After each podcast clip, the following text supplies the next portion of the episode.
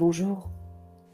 Vous écoutez l'épisode 69 de la saison 2 du podcast Revue et Corrigé.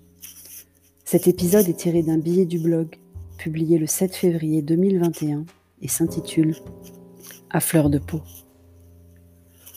Vous ne trouvez pas qu'on devient hypersensible? Je suis de nature plutôt dure, même si je pleure comme une madeleine devant This ou Grey's Anatomy. La vie, la vraie, m'a enseigné de rester forte et digne en toutes circonstances, sauf devant la télé donc. J'aurais même pu citer La petite maison dans la prairie, mais c'est un peu clivant pour mes lecteurs et auditeurs qui n'appartiennent pas à la génération X. Samedi matin, il y a eu une explosion à Bordeaux, sans doute une fuite de gaz, dans le quartier très bobo des Chartrons. Et quand j'ai appris la nouvelle, mon cœur s'est serré. Je crois que je deviens hypersensible. Est-ce que la période nous a rendus plus empathiques? Plus anxieux, c'est sûr, mais empathique, je ne le pensais pas. On a commencé par applaudir les soignants et autres travailleurs de première ligne, souvenez-vous. Mais depuis ce premier élan de solidarité, j'avais l'impression d'un repli égoïste plus que d'une empathie galopante. J'en ai d'ailleurs marre des revendications de tout un chacun. Je ne nie pas les problèmes spécifiques que créent les décisions ou les situations. Mais si on ne se prend pas plus en main pour voir l'intérêt du collectif avant l'intérêt individuel, on ne va jamais s'en sortir. Oui, je sais, j'ai fait déjà un épisode il y a quelques jours sur le sujet, je tourne en boucle. Alors je me dis que c'est peut-être juste moi. Je deviens hypersensible. Juste moi qui ai de la peine quand je vois les files d'étudiants devant les banques alimentaires. Juste moi qui suis ému aux larmes par le sort des enfants maltraités ou battus à mort. Juste moi qui trouve Tapis émouvant quand il passe chez Delahousse, alors que je sais à quel point il a fait des horreurs. J'espère que non. Comme le disait Sting, si notre humanité ne nous lie pas, alors à quoi on se raccroche pour arrêter de se haïr?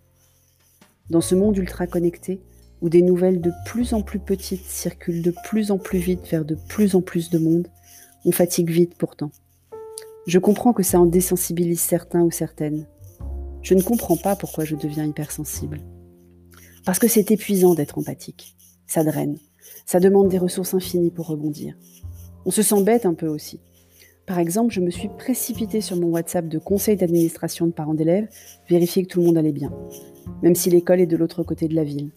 J'ai à peine eu une réponse d'ailleurs. La matinée, après l'explosion, Cher et Tendre et moi avons pourtant reçu pléthore de SMS et d'appels sur le sujet. C'était gentil. Parenthèse, on a proactivement appelé nos parents histoire qu'ils ne s'inquiètent pas du coup. Donc je ne suis probablement pas la seule à penser aux autres dans ces cas-là.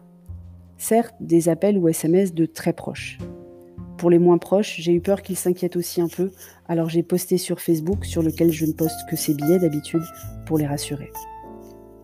En fait, je crois que je l'ai toujours été hypersensible. C'est peut-être la carapace qui craquelle. C'est sûr que je pourrais arrêter de m'informer, me direz-vous. Arrêter d'être branché en permanence sur les newsletters à la fois généralistes, donc info, et professionnels.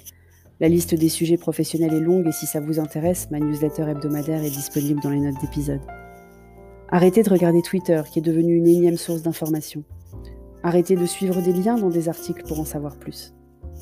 Ça m'arrive pourtant pour des périodes plus ou moins longues. J'ai dérouté mes abonnements sur une adresse spécifique sur Stoopinbox pour que les newsletters n'arrivent pas dans mes inbox pro ou perso. J'ai supprimé toutes les notifications de mon téléphone, à part appel, ça vibre, et SMS, ça vibre aussi, pour ne pas me précipiter sur Twitter dès qu'il se passe quelque chose. J'ai désinstallé les applications d'infos de mon téléphone parce que ça allait trop souvent trop vite. Je croyais donc avoir repris le contrôle sur ma consommation d'infos et de mon téléphone en général d'ailleurs. Aujourd'hui, dimanche 7 février, est la deuxième des trois journées sans smartphone d'affilée pour 2021. Vous le saviez? Eh bien, je n'arrive pas à me résoudre à le laisser dans une autre pièce. Allez, jetez-moi la première pierre. Merci de m'avoir écouté. Si vous écoutez sur Apple, surtout laissez un commentaire avec vos 5 étoiles et sur toutes les plateformes de balado-diffusion. Abonnez-vous et partagez. À bientôt.